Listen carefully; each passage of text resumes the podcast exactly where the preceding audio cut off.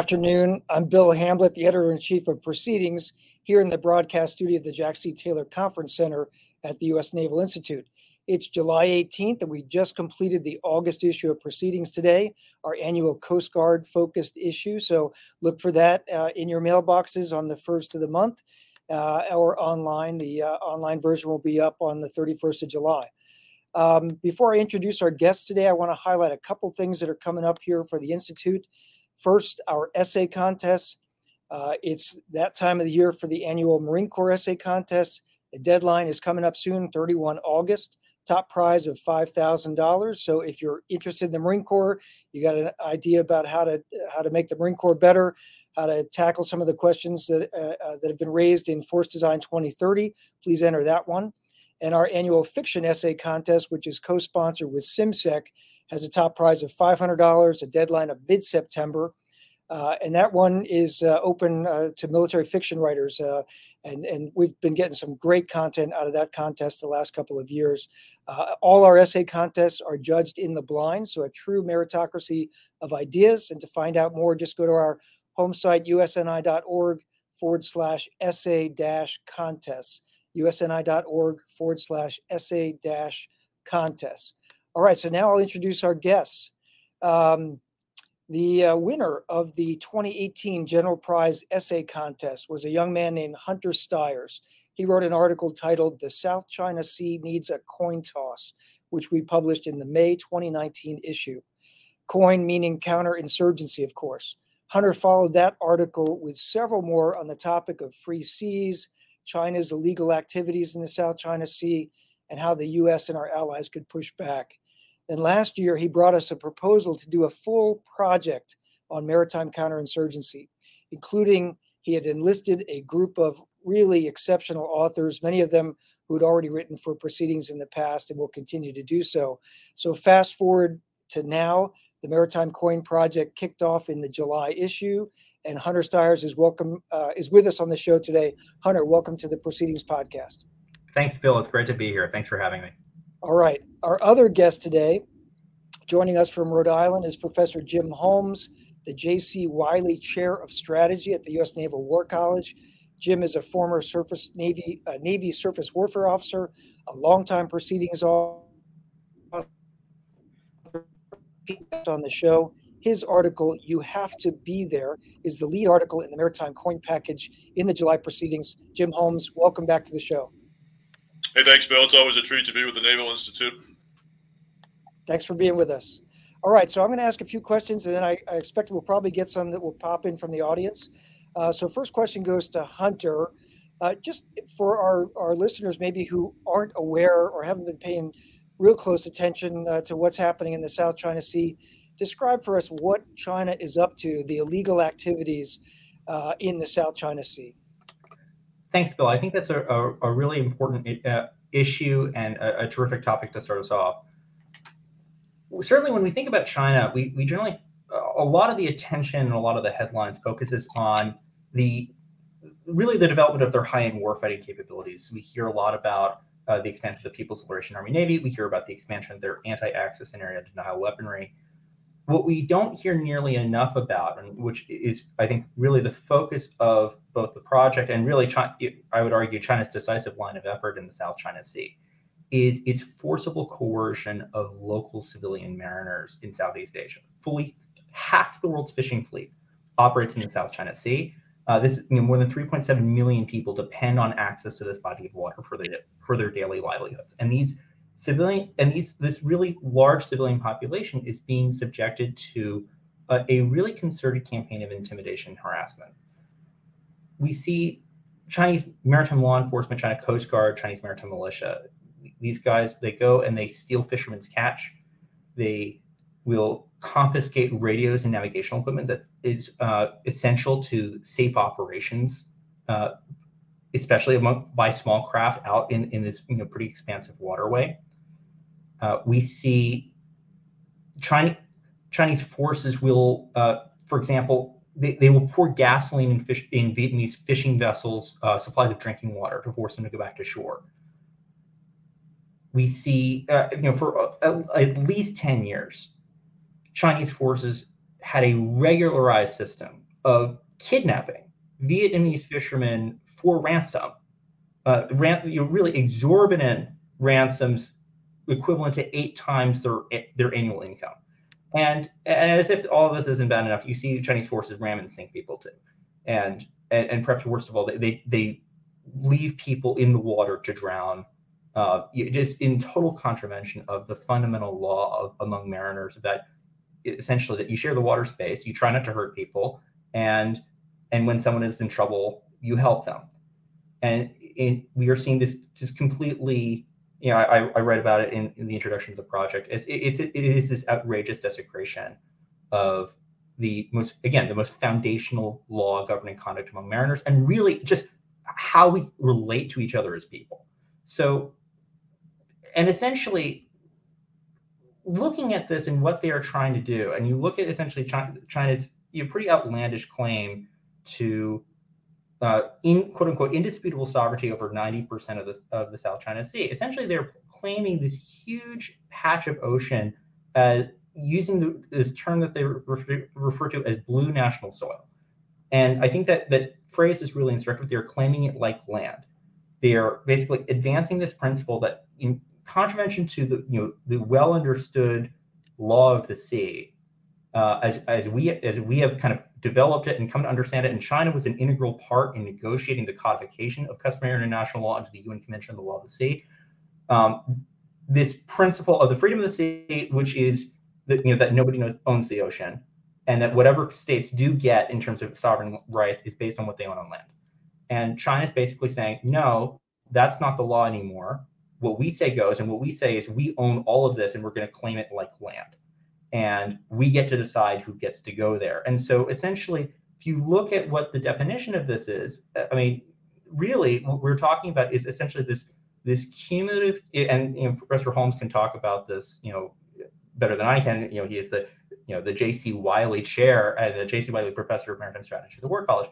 Um, it, it, this gets into really J.C. Wylie's dis- discussion of cumulative versus sequential campaigns, and what China is waging is a cumulative campaign of coercion to essentially impose a new set of laws and a new set of political authority on this civilian maritime population while simultaneously declining a conventional force and force decisive battle against the military defenders of the established political order, namely us and our friends and our allies. And so we look at, at this, this is really essentially the, de- the essential definition of an insurgency. So they are waging a maritime insurgency. They call it themselves People's War at Sea, which is this Maoist term uh, that we generally refer to as insurgency, um, in this case at sea.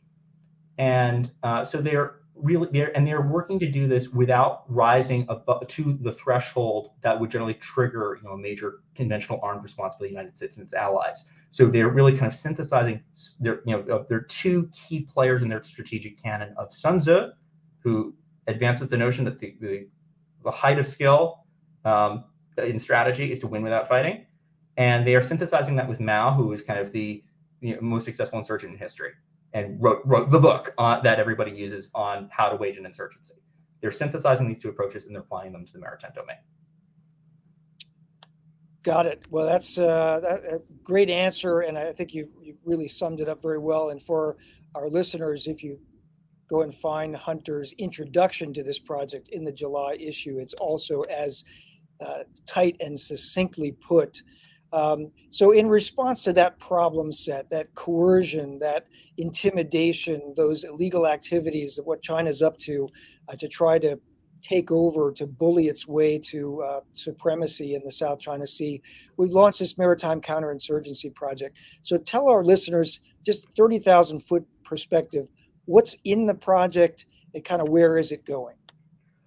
Well, thank you, Bill. Um, in terms of the, the, the, purpose of the project, the, the, idea here is to really get the, the very the, the, preeminent minds in maritime strategy in the world uh, to begin thinking through this project, and we've done that. I mean, you know, the launch the launch package uh, in the July issue here is um, I mean, we've got you know Dr. Holmes leading off the project, followed by Geoffrey Till, who I, my very first day uh, coming to to work at the Naval War College as a researcher for Dr. Holmes in 2015. uh, I walk into the front office of the strategy and policy department, and they're like, "Here, read this," and it's um, and, and, it's Professor Till's book on Sea Power Guide to the 21st Century. So he he has this phenomenal article called "At War with the Lights Off." Uh, then we've got Bryan Clark, who's the person that uh, the Navy turns to whenever they're trying to figure out what their future fleet design is. They turn to Bryan Clark, um, and he has a really interesting perspective about essentially taking on this notion that we need to be focusing only on the you know highest end, worst possible case scenario, um, high end fight. He says, actually, no, we should be basically essentially accepting the logic of nuclear deterrence at the high end and calibrating our conventional forces to be prepared to respond to all of the myriad other more likely and less risky ways that China might try to achieve, achieve its objectives, both in Taiwan, in the South China Sea, and in other theaters. And uh, he, he has some some fascinating recommendations there uh, that are very much worth people's time. Uh, we've got uh, Gary Lehman and, and, and, Greg Lewis, who are you know two fantastic minds. Uh, Gary, Gary, Leman is uh, one of the key minds behind expeditionary advanced base operations and stand-in forces and these key concepts that are guiding the Marine Corps towards this Force Design 2030 that that, that uh, General Berger has outlined uh, as part of his vision for where the Marine Corps needs to go. And they, they examine where what is the Marine Corps' role in this, and these these evolving Marine Corps concepts. Uh, the, the commandant talks about, look, we I don't want to have to fight the next fight, and that we need to be thinking about how do we compete, how do we deter, and you know it's not you know EABO is not this break glass in case of war only.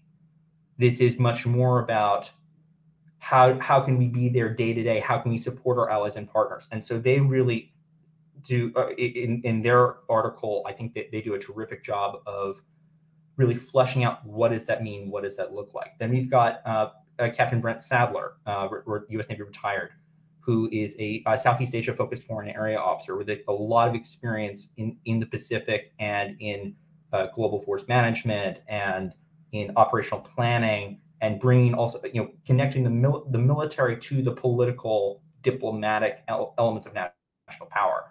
And so he takes this really interesting look you know in, in his article win the contest for the rules for a rules-based maritime order. He is looking in depth at the impact of really the also his discussion is excellent of the prototype implementation of maritime counterinsurgency uh, which is the task force 76's successful response to the West Capella incident and look, understanding how do how can we calibrate a maritime counterinsurgency campaign to most effectively support our allies and partners. And then we have uh, Major Brian Kerg, uh, U.S. Marine Corps, who has this phenomenal short story. Uh, what I love about Brian's work, both in this and, and other short stories that he's written, is he is so so effective at communicating the kind of the day-to-day reality and the, the flavor of the life on the ground on the deck plates and so it, here he is envisioning what does a future maritime counterinsurgency operation look like and so you have this mark 7 patrol boat so some future future small combatant with a combined navy marine corps crew you've got embarked us coast guard embarked philippines coast guard. They're working with the philippines coast guard and philippines navy. And they are operating from a forward expeditionary advance base in palawan and then we we see both in the online version specifically that includes kind of the, the, opening where you see what does this look like on a day-to-day level and what does the standard form of operations look like. You're working with a philippines coast guard vessel to go and interdict uh, illegal chinese fishing vessels and uh, and enforce philippine laws in the philippines exclusive economic zone and then we envision how the chinese you know you might wind up in a situation where the chinese try to set a trap for these guys and they try to escalate both against the civilians and then basically set a trap for the Americans and and their embarked Filipino partners. So really interesting and uh, and just a, a gripping piece of writing. And then looking downfield, we have some absolutely phenomenal thinkers um, who are coming down the pike. I mean, we've got uh, in, in, the August issue, we've got Captain Josh Taylor, who is uh, has a campaign plan for maritime counterinsurgency. Uh, you know, coming up, we've got Captain Peter Swartz. I mean, the architect of the 1980s maritime strategy, uh, and you know, also a, a, really important inspiration for the project, and you know, in terms of its design, because uh, a lot, a lot of you know, at least my own thinking as we were kind of putting this together, and you know, um, was essentially how, uh, Bill, you, you, as I'm sure you recall, was how can we do something along the lines, you know, similar to the the the seminal January 1986 issue of proceedings on the, mar- maritime strategy, and you know certainly different because you know that was an official Navy product. This is uh, you know being done by you know, these out, these experts who are you know from throughout the naval ecosystem. It's phenomenal the diversity of thought, really. Um, so that's sort of a, a, a broad gist of kind of you know, and we got plenty more coming down the pike as well. Uh, beyond beyond that, I, am so excited to have these, you know, these just incredible minds. Yeah, it's a great, it's a great project with with really uh, top notch authors, and as you point out, many of them have already written for proceedings and, and will continue. And we uh, we we plan at some point, uh, maybe later this fall, hopefully no later than winter time, having a a maritime security dialogue kind of panel discussion with some of the initial authors, as we've done with the, the American Sea Power Project, as we, you know, these ongoing things like last week, Ward Carroll interviewed the, you know, the leaders of naval aviation in a maritime sea power dialogue that we had here uh, at the Jack C. Taylor Conference Center. So we'll we'll do something like that for this maritime coin project. So excited about that, and then you know we'll see where this goes. But the conversation is off to a great start, uh, and as uh, you know, some have already noted, uh, it's been picked up um, not not insubstantially by uh, press, particularly in Asia right now. South China Morning Post, the China Times, Taiwan. Um, so a couple different outlets over in Asia have noticed this project and started talking about it. So we hope that that continues. Uh, so the next question, I want to go to Jim, and, and this back out to to grand strategy and, and what the nation is facing right now. So there's a lot of problems. You know, turn on NPR, turn on Bloomberg, turn on you know your favorite news story, whatever it is, Fox News or, or New York Times. You know the war in Ukraine, uh, infl- hyperinflation, some might say, uh, the, the the the Southwest border problem that the United States faces. Uh, there's a lot of problems facing this nation at this time. So some might say, South China Sea. Why do I care? That's the other side of the of the of the planet. You know, the Chinese are harassing some local fishermen in the South China Sea. Why is that a problem for, you know, Joe Sixpack for the United States of America? Yeah, thanks, Bill. You know, it's a I think that I think possibly the way to look. I mean, first of all, when you look at strategy, what is it? It's it's it's basically a process of setting and enforcing priorities. You're never going to have enough resources, enough uh, intellectual bandwidth, and so forth to, to do everything that the nation wants. We have a lot of priorities, and we just don't have enough. No nation has enough uh, resources to accomplish everything it wants to do, no matter how worthwhile some of those things may be. I think I think possibly the way to, to, to put it to the American people is to point out that what is happening in the South China Sea directly impacts on a lot of those other problems, especially economic problems. What we're talking about, if we let if we let China get away with what it is trying to do, Hunter mentioned Hunter mentioned the standard talking point out of Beijing that uh, that that China wields indisputable sovereignty over, over 90% of the South China Sea. It's basically claiming the South China Sea as land territory. Beijing will make the laws and regulations and so forth that govern what goes on in, the, in that body of water if it gets its way that that is a, where we are talking about letting the international system, as we've known it since 1945, uh, as founded with the United Nations at San Francisco, at Bretton Woods, and, and, all those sorts of things. You're you're essentially talking about letting a major principle of international law go, and I think that I think that you're you're talking about undercutting the uh, the foundation of the international system think about what the United States strategy has been since the late, since the days of uh, Theodore Roosevelt and Alfred Thayer Mahan, uh, uh Henry Cabot Lodge, all the big minds of the late 19th and early 20th century. U.S. strategy, U.S. maritime strategy in particular, has always been predicated on access, commercial, military, and diplomatic access to places we would like to trade, chiefly in East Asia and, and Western Europe. If you start letting, if you start letting coastal states like China or Russia or Iran or whoever, uh, essentially essentially assign themselves jurisdiction, uh, sovereignty over these uh, bodies of water, whereby they may forbid or permit or whatever shipping to go into those bodies of water. You're talking about letting those those states strike at the nature of the commercial system and thus strike directly at American prosperity. And without prosperity, we're not going to accomplish a whole lot. So. I think that I think that uh, I think that's the way to put to, to the American people. This is a this is a goal of surpassing importance And if you, if we get this right, if we can if we can prevent China from actually getting its way, making itself sovereign, essentially declaring state ownership over a major body a body of water, if we can do that, we set a good precedent, and, and ultimately, I think we've set ourselves up to start resolving some of these other, especially the economic uh, problems that you mentioned, whether it's uh, whether it's the supply chain problems we've seen in the last couple of years or whatever. But but yeah, without access to to the rimlands of Western Europe, East Asia, South Asia, we're not going to accomplish a whole lot in the world, and we're going to be a lot poorer for it. So this is a, a top priority. That's a great answer. I would I would add. Uh, um, not to answer my own question, but I'm going to do that. I would. That's I would what add, you're supposed to do. Yeah. yeah I, would add two things, which is one. Uh, you know, Hunter mentioned blue territory that the Chinese are looking at the South China Sea as their own sovereign territory, which is not at all different than the way the Russians are looking at Ukraine. Right? It's it's land versus water, but it's the same thing. It is a territorial expansion, and illegal uh, seizure of, of territory.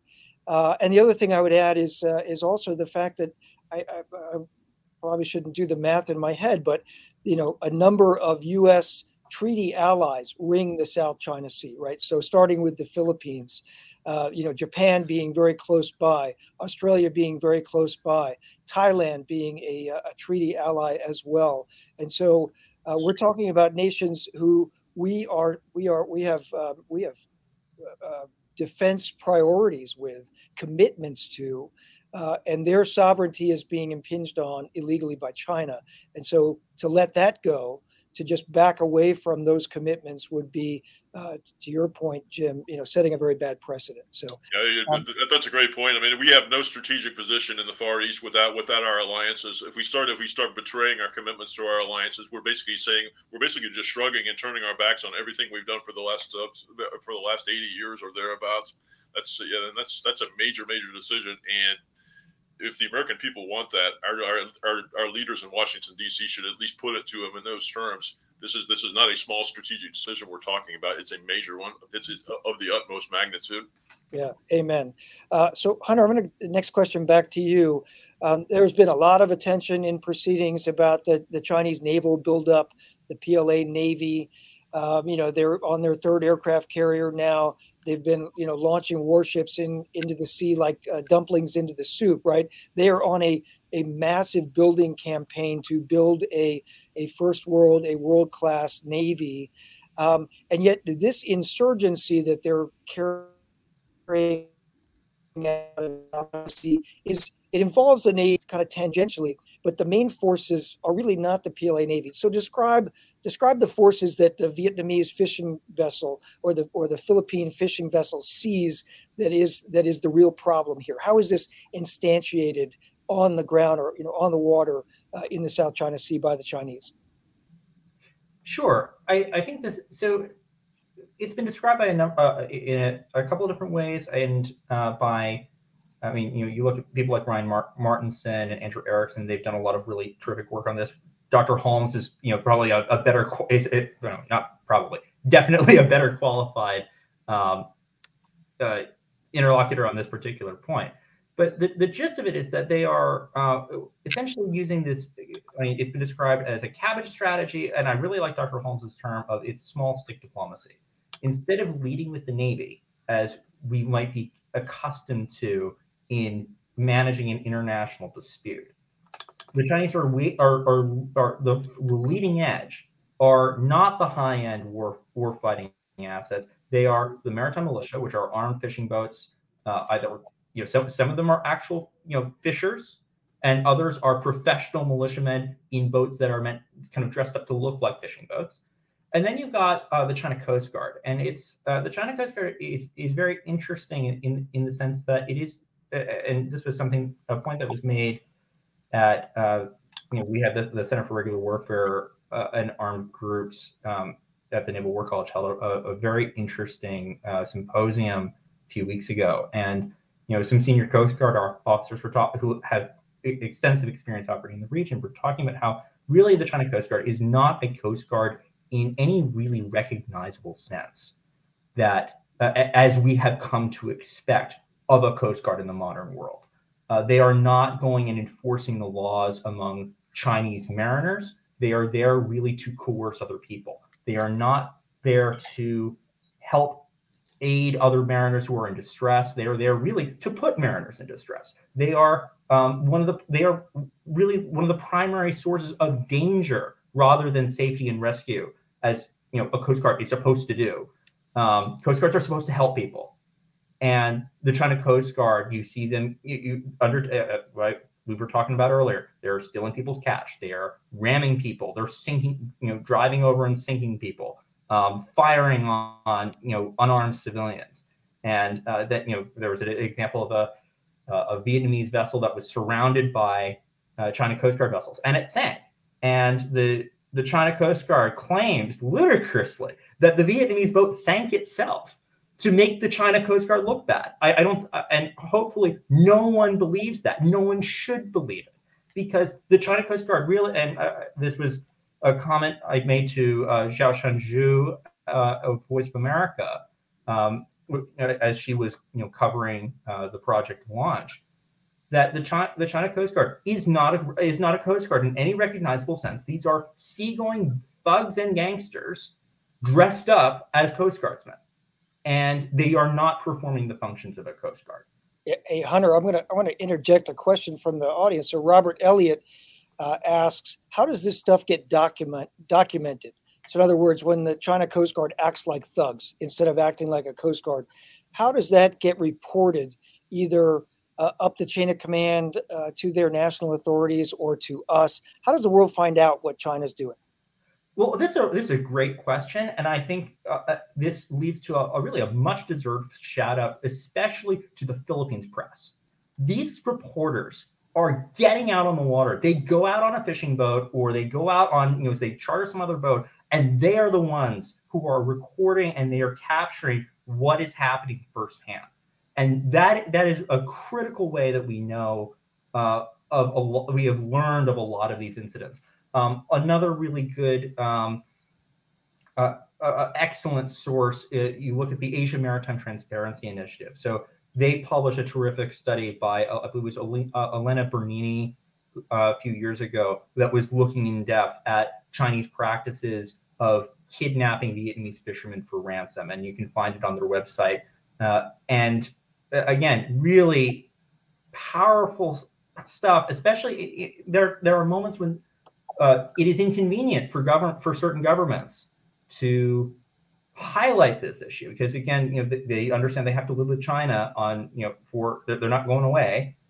So there are times where they, they are trying to moderate you know the the, the nationalist um, sentiment of some of their populations. So sometimes they are not necessarily playing this up. There was a uh, an example of this you know in the philippines when uh, there was a chinese maritime militia boat that backed over a uh, a filipino fishing boat in the middle of the night.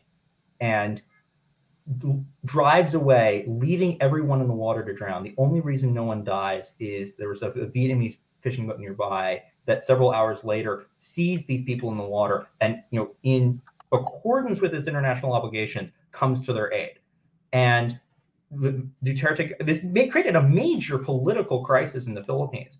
And the Duterte government was trying to like find a way to put put the kibosh on this and you know keep it on a little bit of a down low because they you know at the, at the time they had this uh, this policy of trying to be more friendly to China. Um, one of the things I think is really interesting, you know, speaking of you know that kind of that that previous policy, was was and Brent Sadler talks about this in the in his article for the launch for, for the launch package in July, is we have seen, you know, the impact of essentially, you know, this prototype, you know, maritime counterinsurgency effort uh, around the, the, this uh, incident with the West Capella in 2020, when uh, so this Malaysian chartered survey ship is undertaking a survey in, in the Malaysian exclusive economic zone, and in in in co- contrast with previous U.S. practice of essentially we'll take a ship and we'll drive through and then we'll sail away. Um, Task Force 76 under the command of Rear Admiral Fred Kacher and you know Seventh Fleet under um, uh, Vice Admiral Bill Merz, they make this really concerted effort to show that we show support for Malaysia in its uh, in, in undertaking and exercising its rights under the system of international law that we want to see enforced. So they make this you know, concerted effort to demonstrate a persistent U.S. presence in the vicinity, both with capital ships and then you know when the capital ships, of course, they're, they're busy, they have to sail away eventually. Um, then they follow that up with these these lighter warships. The you know these they have two littoral combat ships with destroyer squadron seven based at Singapore at the time, and um, and so they they they construct this persistent U.S. presence, and where I think we've been really worried that the Malaysians were going to you know abandon what they were doing, they stick it out, and they they finish the work that they came there to do, and then you see, and, and Brent and, and Captain Sadler talks about this in his article. We see in following this, you know, there's initially some consternation as to, oh, are the Americans just doing the same old playbook again? But we didn't. And this this playbook, it, we we ran a new play. Yeah. And then over, over the next year, you see three major regional powers change their stance, including the Philippines, which does a complete 180. And you know, when the, when the Chinese maritime militia shows up at Whitsun Reef, they send out the Philippines Coast Guard and they start taking pictures. Kind of, you know, again, another really good source of information about the maritime militia has been the operations of the Philippines Coast Guard at that time. And you know, Ryan Martinson and Andrew Erickson did some terrific work following up on that based on the, the stuff that they were publishing about the maritime yes, militia. Those are those are good examples. I want to get to Jim uh, again for a minute and talk a little bit about his article. You have to be there. So there's two uh, questions from from listeners. The first one, uh, T.S. Scott Me, says, I'm not hearing any solution to China's crimes. And so, Hunter, I think you just touched on some of that. Uh, and then there was another question uh, from Robert Elliott, which was, should we ratify UNCLOS? And I think those are kind of connected here. Uh, but I, I, throw both of those to, to, to you, Jim, to you know, describe a little bit about your article because I think you really kind of get to the crux of this matter. You have to be there, and you use an analogy of a beat cop. Uh, so talk about that a little bit.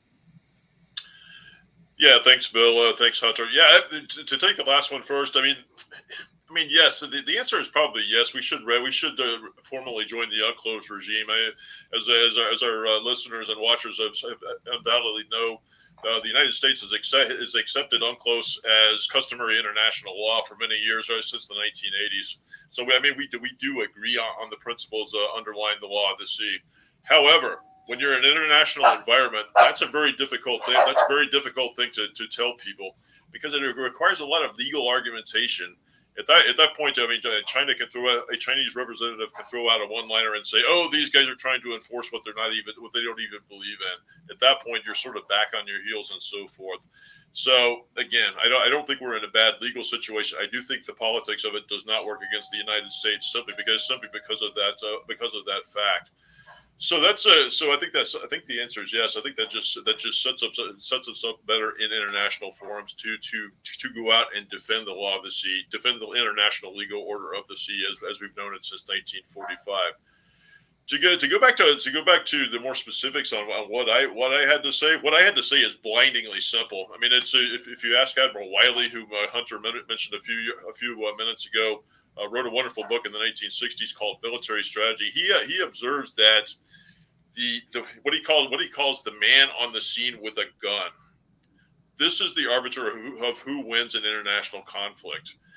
And what, what he's talking about essentially essentially is putting uh, the, the ability to put superior combat power on scenes of action at the right place at the right time in order, in order to either defeat your adversary if you're in an open war or to or to deter or to coerce that adversary if you're if you're in peacetime strategic competition such as we are in the gray zone in, in, in Southeast Asia. So it's a, so it's a, so it's all about it's all about amassing it's it's all about amassing combat power where it's needed when it's needed and keeping it there until the until the dispute is actually settled.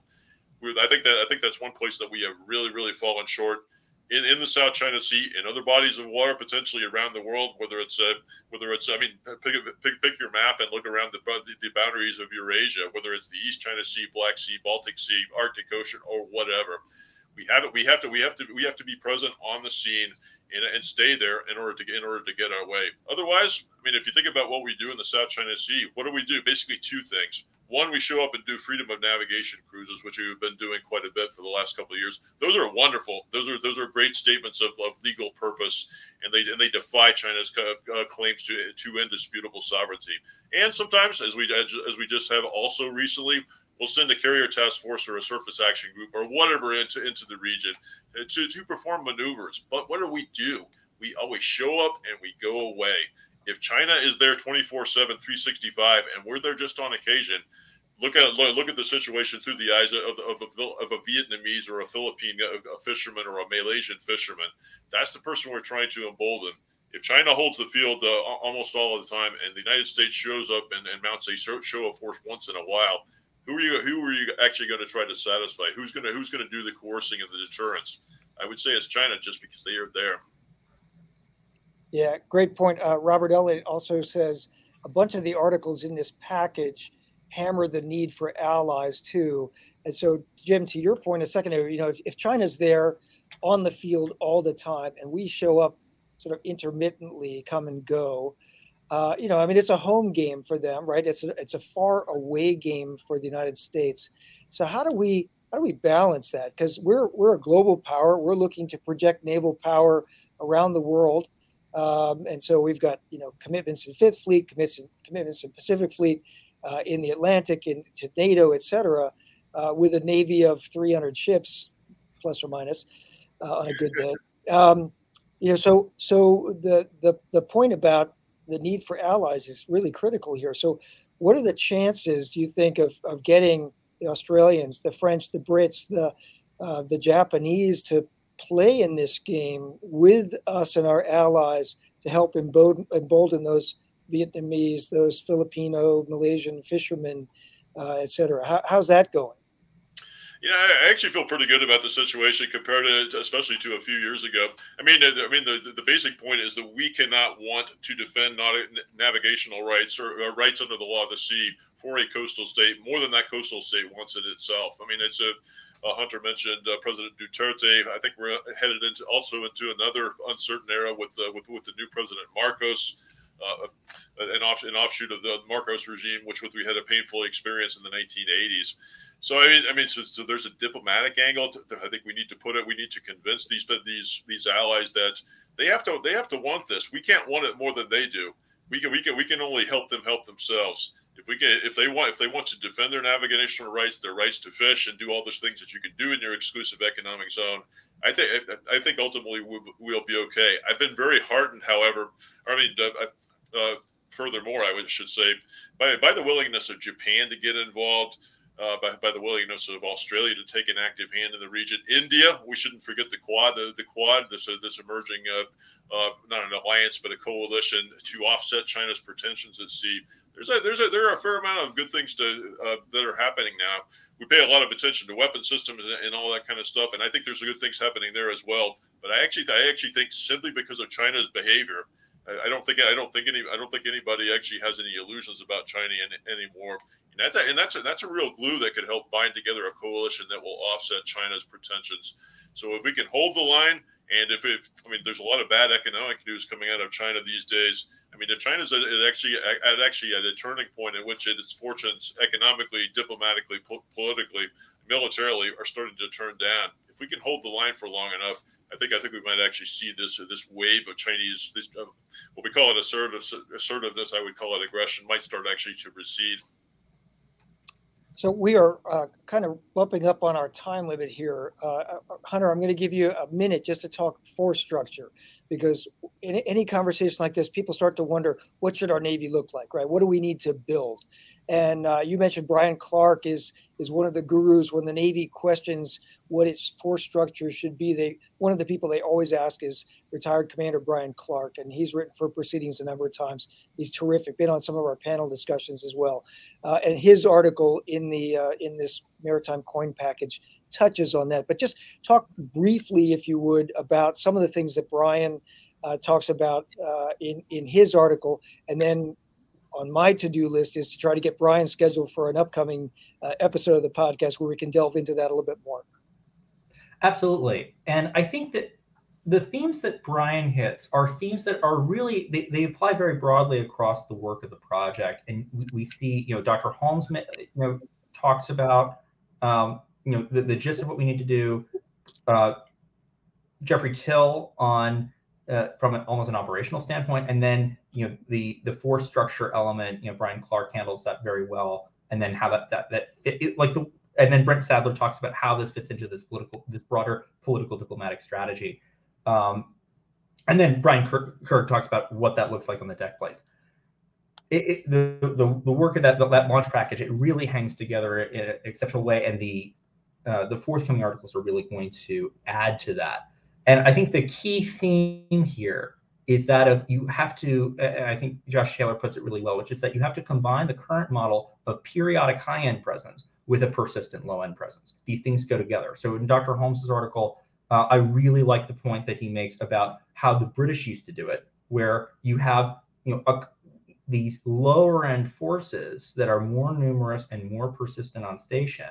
You know, maybe a couple of frigates or you know colonial gunboats that the British still had you know wooden gunboats on these distant stations, even in the age of armored cruisers. They had value because if you messed with that wooden gunboat, maybe you could take it on, but if you mess with a gunboat, you're getting the armored cruiser which is steaming over the horizon, doing those higher end, uh, more warfighting focused missions. And so, um, you know, look at the Anglo Zanzibar incident, shortest war in history. So they messed with the gunboat, they got a squadron of armored, uh, of armored cruisers. Um, obviously, that was you know a much more colonial situation. Um, uh, you know, it's grossly unequal for sure. But uh, that same logic applies when you're dealing with a great power. Um, you look at, uh, and I think uh, Geoffrey Till talks about this also again in, from a tactical operational art kind of standpoint, which is that the most successful counterinsurgents, the folks who are trying to defend the, the, the political, trying to defend the, the established status quo, the most successful counterinsurgents are those that start to adopt the tactics and methods in some respects of you know their insurgent opponents and then they use their superior resources to beat them at their own game so the the sri lankan navy is instructive. They, you know, when when they started out the uh, in you know the, the Tamil conflict, they were getting beat. They had these you know kind of big and ungainly patrol boats that were getting ambushed and uh, and, and really chewed up by by the Tamil Tigers. And then you know, Professor Till describes how the Sri Lankan Navy adapts and they adopt the the tact the, the tactics and some of the force structure of the insurgency, smaller, more nimble, more maneuverable gunboats and patrol and patrol craft rather than these heavier, more ponderous vessels. And they are they then use that and they turn and they turn that around. They beat the insurgents at their own game. And yeah, I think great, great point.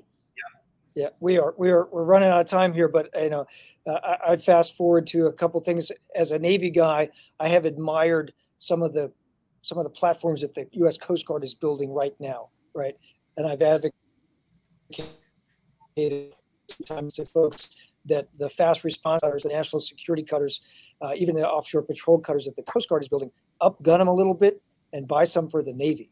I think that's that's a you know a touch on the kind of as you said the low end force structure that you need there for every day with the you know the DDGs and the carrier strike groups coming through periodically, right? So unfortunately, we're out of time. This has been a great conversation. This is a really terrific series of articles in the July issue. And as Hunter, you said, we've got some more to come uh, playing out in, in uh, we got Josh Taylor's uh, article in the August issue, which is a, a campaign plan. Like, how would you put together a campaign plan? And I, I te- tease it up in my uh, editor's page uh, by saying it's one of those rare things in the good idea category. It's something you could actually implement quickly. Uh, so great, great talking to you, Hunter. Uh, Professor Holmes, Jim Holmes, great to have you on the show again. Always good to, to talk to you.